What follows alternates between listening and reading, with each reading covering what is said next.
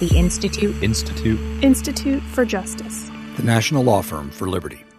Hello, and welcome to Short Circuit, your podcast on the federal courts of appeals. I'm your host, Anthony Sanders, director of the Center for Judicial Engagement at the Institute for Justice. We're recording this on Wednesday, May 18th, 2022. It's actually the 12th anniversary of my first IJ press conference when I filed my first IJ case. What advice did I receive after that press conference? Don't just read your notes off of a piece of paper. It's not very impressive for the cameras. I think that portion of the press conference did not make its way to TV. That was the start of a case, but today we're going to focus on how cases end. First, what happens if you offer to settle a case, but then before you hear back from the other side, the judge rules in your favor? You might think that moots the settlement but not if you tried to settle it the wrong way. We're going to get deep into some counterintuitive practice procedures in a case from the Ninth Circuit. It's a reminder to all the lawyers listening that it pays to read the rules. Second, when is a case moot?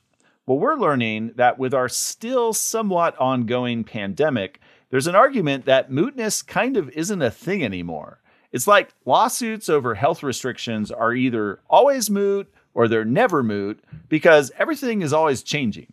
Well, the Eighth Circuit just ruled that something was moot, although there was a dissenting judge who disagreed, and it might not make much of a difference anyway. Well, here to speak about the end of times and the end of these cases are IJ's Will Aronin and Jeff Redfern, who are also uh, trial partners in an upcoming trial. And so they're going to give us our, their best practice pointers. Welcome, gentlemen. Thanks so much for having me. Hi, Anthony. And Anthony, you're saying we're not supposed to just like read off a piece of paper today? Uh, well, no one's going to be able to see you, so I think that's okay. I won't tell anybody. But what I would like to hear from you, Will, is about this dispute in Ravalli County, Montana. So, first of all, have you ever been to Ravalli County? I have not, but I would like to. It sounds nice. It is. Uh, I I actually don't think I've been there either. It is just south of Missoula, Montana. Um, there's not a lot of people who live there, and as you might imagine, it's it's absolutely gorgeous area, uh, it, way up in the in the Rocky Mountains. It's but that Montana is one of those states I really do want to visit. Uh, well, when you go there, you should uh, you should of course check out the this area of the state. It's it's a hard state, of course, to check out all that much. I should also say, Short Circuit will be checking out Montana later this year. Um, and we will be doing um, some recording there, but uh, don't have much more details than that at this point. But uh, a little teaser to our Montana listeners.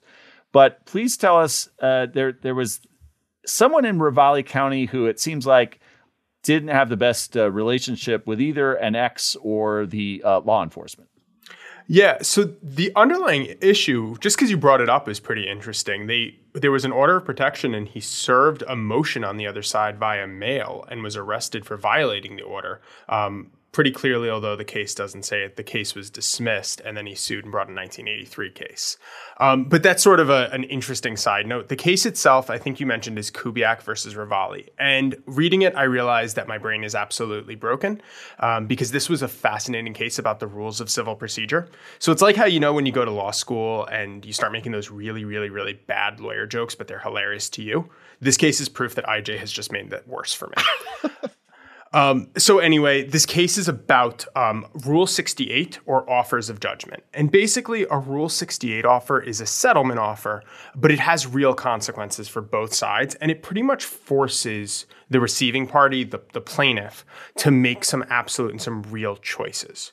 So to paraphrase the rule, like it allows parties to serve an offer to allow judgment on specified terms. And usually that's some amount of money, but it actually can be more detailed than that. Once the offer is served, the receiving party has 14 days and they can either accept it. And if they do, either side files a notice with the clerk, and the clerk absolutely must enter judgment. It's not discretionary. Um, and importantly for this case, by the terms of the rules, the offer stays open for 14 days. It's either accepted. If it's not accepted, it's considered rejected. You have 14 days. Um, the reason Rule 68s are such a big deal is that if the receiving party doesn't accept, and ultimately recovers less than the offer, then they have to pay the other side's costs from after the offer is made. Um, it's even a bigger deal in cases where attorney's fees are at issue, um, cases like civil rights suits, because if you don't get more than the Rule 68 offer, you actually lose the ability to recover fees. So it really does have legitimate consequences for litigation.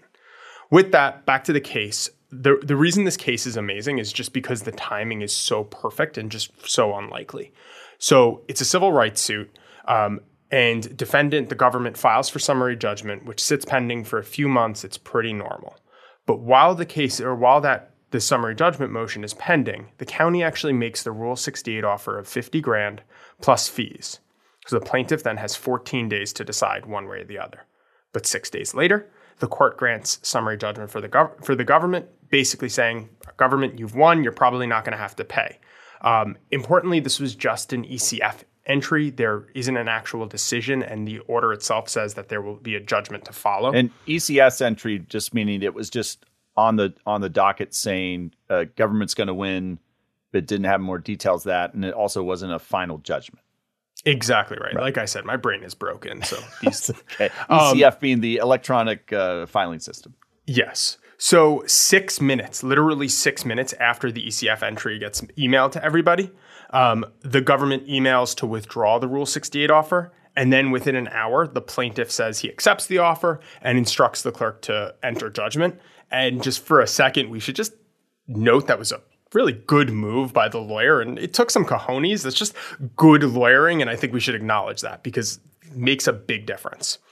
Um, so that probably forecasts what the court did, or at least what I think about the case. But basically, the questions were: Could def- a could defendant withdraw the offer, and b does the offer survive the summary judgment order? Um, and the Ninth Circuit ruled, as you probably can guess now, that no, a Rule 68 offer cannot be withdrawn. Um, they went through the, the word, the actual wording of the rule. It's really not an overly complicated legal analysis. The rules, the offer stays open for 14 days and it cannot be withdrawn. Um, the rule says what it says.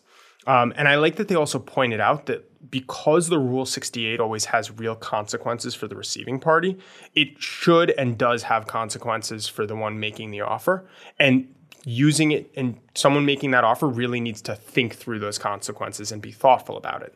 Here, defendant made the decision to make an offer while the summary judgment motion was pending. That was their choice. Um, the, so the case was made a little bit um, easier by the fact that it was an ECF notice and not a final judgment. Um, there is still an open question and a circuit split on whether it would have survived an actual judgment, the, the final decision closing at least the trial portion of this case. But on this fact, it was pretty clean. The rule said what it did. Um, and I, one of the reasons I like it, other than the timing is amazing, I like it because it, it actually gives some real litigation guidance. Um, honestly, I feel like I have a better understanding of how to use and what to do about Rule 68 than I did before. And it also shows the importance of, of good and gutsy lawyering, frankly. Um, the only other thing I want to talk about from it was an interesting issue that I didn't realize that they talked about. And they cited a case called Lang.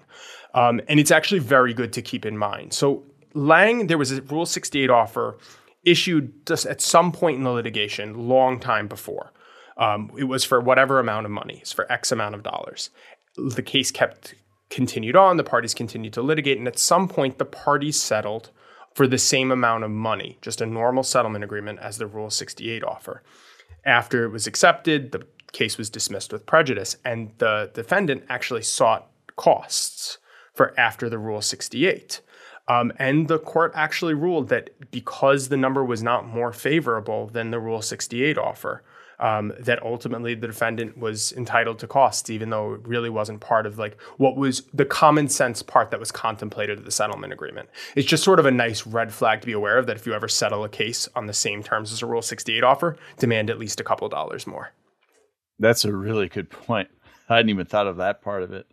Um, Jeff, have you ever did private practice? You ever serve a, a Rule 68 offer or receive one? Um, well, I, have received them in my IJ practice, but uh, before I was at IJ, I had no experience with them. Um, you know, they, they tend not to come into play in most of our cases here because, you know, we're usually suing for injunctive relief or declaratory relief. Um, and it's not really the kind of case where you know there, there's a compromise about a number. Yeah, I I had a um, case when I was in private practice.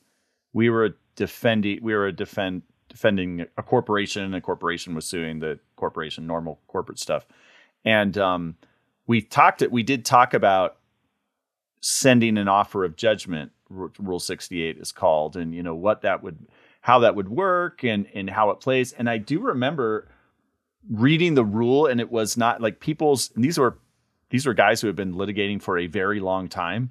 Um, their understanding of how the rule worked was not what the rule actually said. And so, if we had gone down that road, uh, I realized we would have had to been very careful about how it works and dotting our I's and crossing our T's. Um, I'm betting some of the lawyers involved in this case probably didn't understand. Like I, I did not understand that you can't withdraw. Um, that you send it out and there's no way to. Unlike any other contract offer on earth, right? You can't get that back within 14 days. Um, and the, it seems like the only exception, and and as he said, Will, there's a circuit split, is if the, there actually is a final ruling in the case, then maybe you can get it back. Maybe you you can't because um, one circuit has said you even then you can't. But um, the the other thing was the attorney's fee. So it says costs. So at the time, I remember when we looked into this, it said costs. Well, okay, well you know, costs can vary. Costs that aren't attorney's fees can vary in cases. So for non-lawyers listening, you often can get costs for like your filing fee with the court, which is not it's just a few hundred bucks usually, not very much. But there's all there can be a lot of costs like experts and um, transcripts for depositions. It, it's not nothing, but in a lot of cases, it's not very much.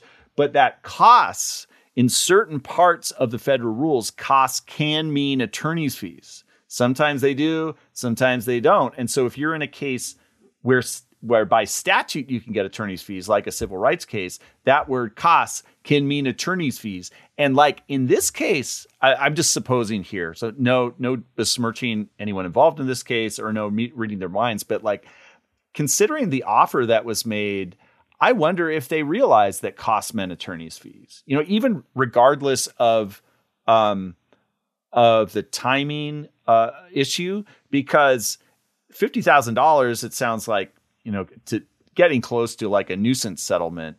But I bet there were a lot more of that that attorney's fees uh, coughed up in this case if they went all the way to summary judgment and had all kinds of depositions, perhaps. So, you know, maybe that was part of the calculus. Maybe it wasn't.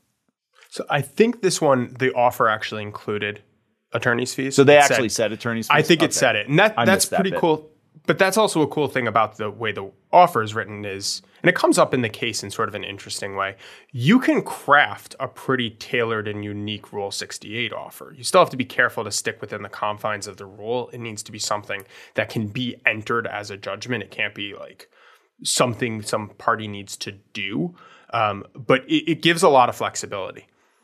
Gotcha. It's a pretty powerful rule if you know how to use it, but it seems like there's always new pitfalls. Like I did not know about the Lang rule. I just did not yeah. know that. And it also seems like something it pays you to do earlier in the case, especially with attorney's fees, and not like when you have when you I mean the other side hadn't moved for summary judgment. It was the government moved for summary judgment and then they're trying to like nuke their own motion of this offer. Which uh, unfortunately for them was was maybe some bad timing. Um, so, Jeff, you have a case where there's also some bad timing or just kind of weird timing or timing all over the place uh, with this uh, school in Iowa. So, uh, what's what's going on there, and is this case moot? well, this is yet another COVID case, and as in all COVID cases, um, timing is everything. Um, so this this is out of the Eighth Circuit. It's called Arc of Iowa v. Reynolds.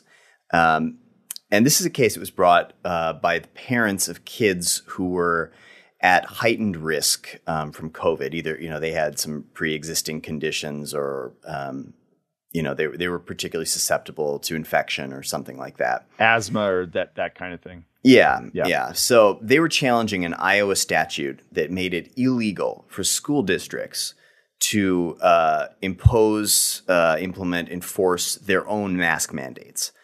But uh, somewhat importantly for this case, there's also provision in the law um, that said that schools can enforce mask requirements if the requirements are, quote, otherwise imposed by law. Um, so I think what that means is just that you know the district can't have a policy, but if some other you know local government, federal government, whatever says you need to have masks, um, then that law would still apply. It just takes it out of the hands of the district. So uh, these plaintiffs sued under the Americans with Disabilities Act, and the ADA requires schools to make reasonable accommodations uh, for students with disabilities. Um, so the, I guess the argument here is that the children had a unique vulnerability to COVID, and that was a disability, and a mask mandate for their schools at least would have been a reasonable accommodation that would have protected them um, because of their disability. Now, in the district court, the district court actually enjoined the enforcement of this Iowa law. Um, and you know, they said you're you're likely to win. He entered a preliminary injunction um, and said, you know, you have a strong ADA claim. Um, so Iowa appeals this up to the Eighth Circuit. Now, the district court opinion or, or order was entered in um, September of 2021. So just recently, um, the Eighth Circuit dismisses the appeal, um, and what happened here is is really weird. It's hard to wrap your head around. A two judge majority um, in a per curiam opinion, held that the preliminary injunction was moot because intervening events, such as vaccine approval for children and the new prevalence of less dangerous variants of COVID, um, had basically made COVID less dangerous. So uh, it was no longer important for these kids, supposedly, um, to get the relief that the preliminary injunction gave them. Now, it's really unclear what the majority is talking about when they say that the preliminary injunction is moot. Um, normally, when we talk about mootness, we're talking about Article 3 case or controversy mootness, um, where there literally is no longer a case because the court is incapable of granting the requested relief. Um, so, the classic example of that would be like if these children at issue in the case had graduated from school, so, you know, the mask mandate no longer has any impact on them one way or another. They're they're off to college. Um, the case would be moot. But that's not what happened here. The court just said that uh, the relief that you requested, that you were getting at one point, uh, is no longer that important to you. Um, and that's that's not normally the way uh, mootness works. So here's the quote no court could grant effective relief as sought for the preliminary injunction because enjoining defendants' enforcement of Section 280.31, the Iowa statute, has no effect on plaintiffs' children whose risk of contracting COVID 10 at schools is now low, even without um, mask requirements. And I just noticed that, that COVID 10 is, is clearly a typo in the opinion. um, and to me, that sounds like a quintessentially merits determination about how you would do um, the ADA analysis, not a, a, determination that the case itself is moot. Um, and then it's not clear, though, what happens next. So the court says, to the extent that this case continues, the court below should pay attention to the provision that says that this Iowa statute does not apply where any other provision of law requires masks. And the majority implies that the ADA would be such a requirement, so that this this whole fight is really a tempest in a teacup, um, as my former judge would say. Now, there's a, a fairly lengthy dissent from Judge Kelly, and she flagged the weirdness of this mootness analysis right off the bat. Um, she says in a footnote here, I, assume that the majority, you know, was not using the term moot to refer to Article 3 mootness. She says, I'm going to assume that what they meant is that the circumstances have changed so much that the merits of the preliminary injunction need to be reconsidered in the first instance. That you know the litigation has to continue, new evidence has to be weighed. Um, it would be pointless for us to weigh this because the facts that we would be weighing are out of date. Um, and that that seems reasonable to me. But what's weird is that the majority didn't clarify its position in response to this footnote. Um, you know, judicial opinions, when you have a, a, majority and a dissent, it's not like they're poker hands where they drop them at the same time and then, you know, you see where the chips fall. These get circulated between chambers. So you would expect that if the dissenting judge says, it's totally unclear whether you're talking about Article 3 mootness or something else, that the majority would say, no, yeah, we are talking about Article 3 mootness, or no, we're definitely not and then having clarified their position, the dissent would not need to have that footnote. Um, so the reason that that didn't get clarified is, uh, well, that's anyone's guess, um, but it is it is awfully confusing um, because, as I, I noted above, it's hard to see this as a true Article Three mootness problem. Like clearly, they could have mask ma- mandates or they could not have mask mandates. Whether they are important or justified seems to be more of a merits decision. So I'm I'm with the dissent on that one. Um, and another another solid point she makes is that you know if if we're looking at the cases about dissolving or modifying injunctions um, due to changed circumstances, which which happens all the time, normally the burden is on the party that wants the injunction changed to show evidence um, to to demonstrate that this injunction is no longer appropriate because of the changed circumstances. And that didn't happen in this case. What happened is just that the majority said, "Oh, we we are going to essentially take judicial notice uh, based on what we're reading in the news that everything is different now, um, without actually looking at you know litigated facts." So that, at least that far, I'm I'm definitely on the dissent side. Um, but then then Judge Kelly walks through the ADA analysis and ultimately concludes that the plaintiffs were entitled to their preliminary injunction. Um, now, I I am not an ADA lawyer, so my opinion in in this regard is is worth almost nothing. But my knee jerk reaction is that um, requiring everyone in an institution um, to wear a mask because someone else has uh, a susceptibility to infection um, is a, a pretty aggressive um, accommodation under the at least the ADA cases that I've seen, um, and the ADA only requires reasonable accommodations. Um, of course, you know reasonableness is in the eye of the beholder, and I am not an ADA lawyer, as I said before, but it it does seem like a bit of a stretch to me. And then the the last point that that Judge Kelly makes is that she she does agree that the injunction was too broad because um, it applied statewide. And she said, look, the ADA is is about reasonable accommodations for particular people with particular disabilities. So if there's going to be an injunction, it has to apply to these particular students in their particular schools, not to every single school. So um, she she at least shows a little bit of, of sympathy for, uh, I think the the majority's lack of patience with with the breadth of the uh, the remedy below. Um, but yeah, for for me the the weird thing about this case is just the the lack of clarity about what is going on with mootness here. And I I think it is really disappointing when a judge flags a, a potentially crucial issue in a case. Like if, if you're gonna read this case and know what it means, like you have to know, are they talking about Article Three mootness or are they just saying that this is changed circumstances for a preliminary injunction?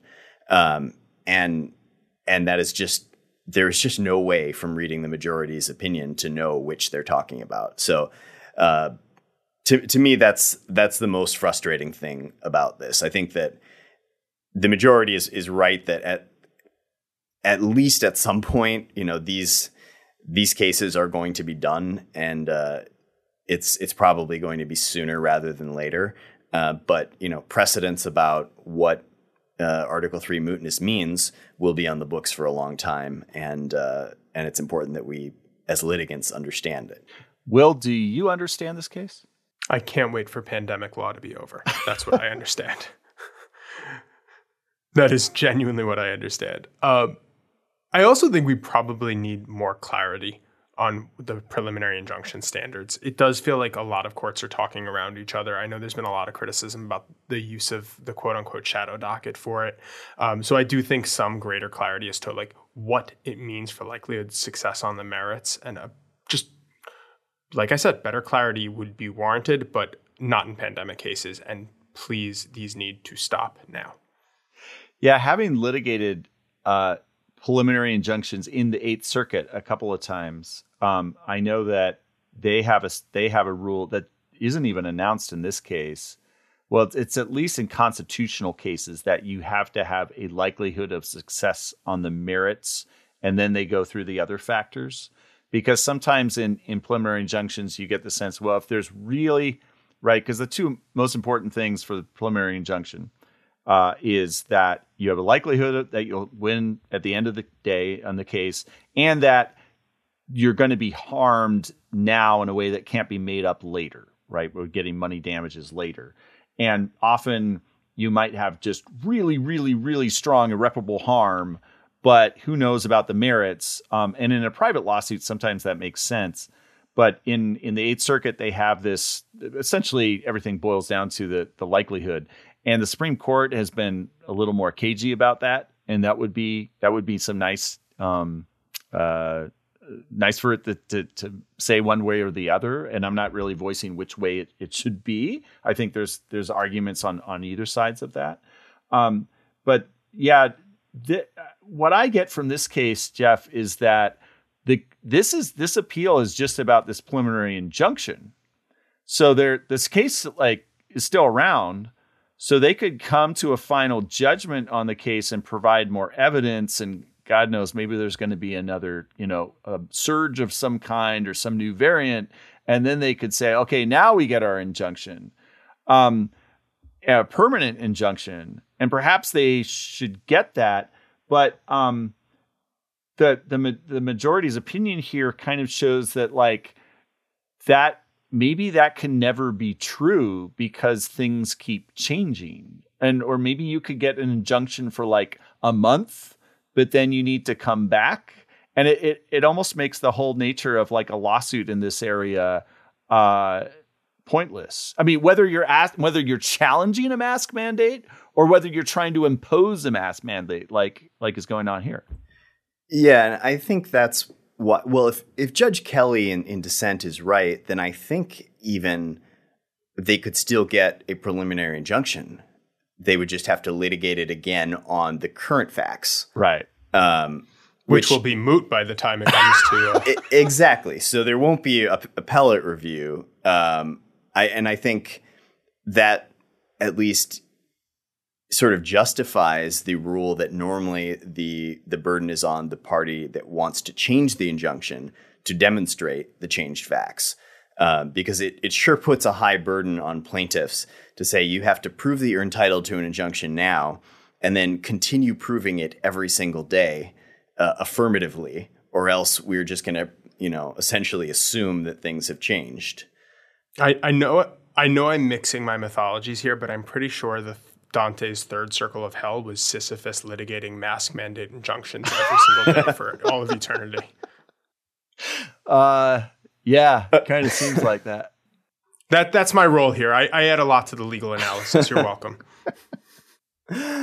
I mean, eh, of course, in this case, I think at the end of the day, it it really doesn't matter because of the majority's last paragraph. Um, you know, the the majority said this law doesn't trump the ADA. So you can if you demonstrate you know that you that you're entitled to an ADA you don't need an injunction against this law's enforcement we are in normal ADA land well but you do need a rule i mean through a declaratory judgment maybe which is different than an injunction uh, that there's a violation of the ADA to not have a mask mandate which again is a pretty aggressive argument but that that's their argument but my my understanding is that the the defendant's position um, was essentially that that the ADA did not uh, trump because it yeah. was not because the ADA did not the ADA certainly doesn't impose a mask mandate in explicit terms. It doesn't say that schools have to have them. It just says you have to have reasonable accommodations. And according to Iowa, reasonable accommodations that was not the kind of law that trumps this. Now, the majority said, oh, sure it does. If, if you go through the ADA analysis and it says you have to have masks, then, then that does trump this law. Right. I mean, that's whatever, that- whatever Iowa law says because it's a federal law and the, the supremacy clause. You know, I also thought when you looked at the the facts that the dissent was laying out, they were she uh, the dissent was talking about one of the students had asthma and the nurse refused to wear a mask directly in front while giving that student her asthma medication. I feel like that is a much more reasonable accommodation or much more narrowly tailored than saying every person in this building, every for every moment that they are in this building must wear a mask. And I think the ADA would have greater tailoring than that than just everyone must do it all the time. I think that's right, and I think that's that's why Judge Kelly was was flagging that you know even though she disagreed with the majority, she thought the injunction was too broad. Um, and that you know if if you look at ADA cases, it does typically involve, or they do typically involve, a lot of of careful tailoring like that. Um, and I, I could easily see the result being something like, you know, the the people who are directly interacting with these students who are in their classroom with them have to do it, but not necessarily everyone in every other classroom or, or something like that. Um, and that's the kind of give and take that you get in ADA litigation typically. Well, I'm glad we figured this out for uh, for the parties, and per- perhaps on remand they they could do something that uh, sounded pretty sensible. What you guys just had to say.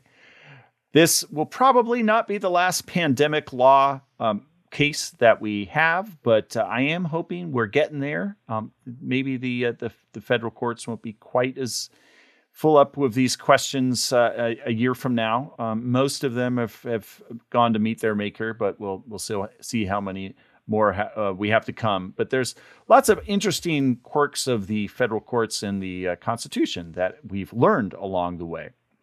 I'd like to thank our guests for coming today. Good luck on your upcoming trial, guys. Maybe Thanks we'll hear so about much. that at a later short circuit. But for now, I want everyone to have uh, a beautiful uh, May afternoon, or wherever, you, whenever, and wherever you are listening to uh, to this podcast, and for everyone to get engaged.